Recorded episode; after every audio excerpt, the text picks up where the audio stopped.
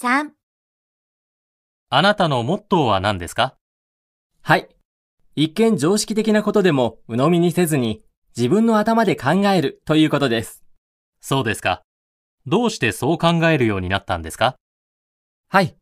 私の国と日本では常識と言われることが違います。食事のマナー一つとっても音を立てて食べることについての感覚が違います。そういう場面に直面して絶対ということはないと気づきました。それ以来、まずは自分で考えてみることを心がけています。Bạn đang nghe podcast trên kênh tự học tiếng Nhật Enzuvi.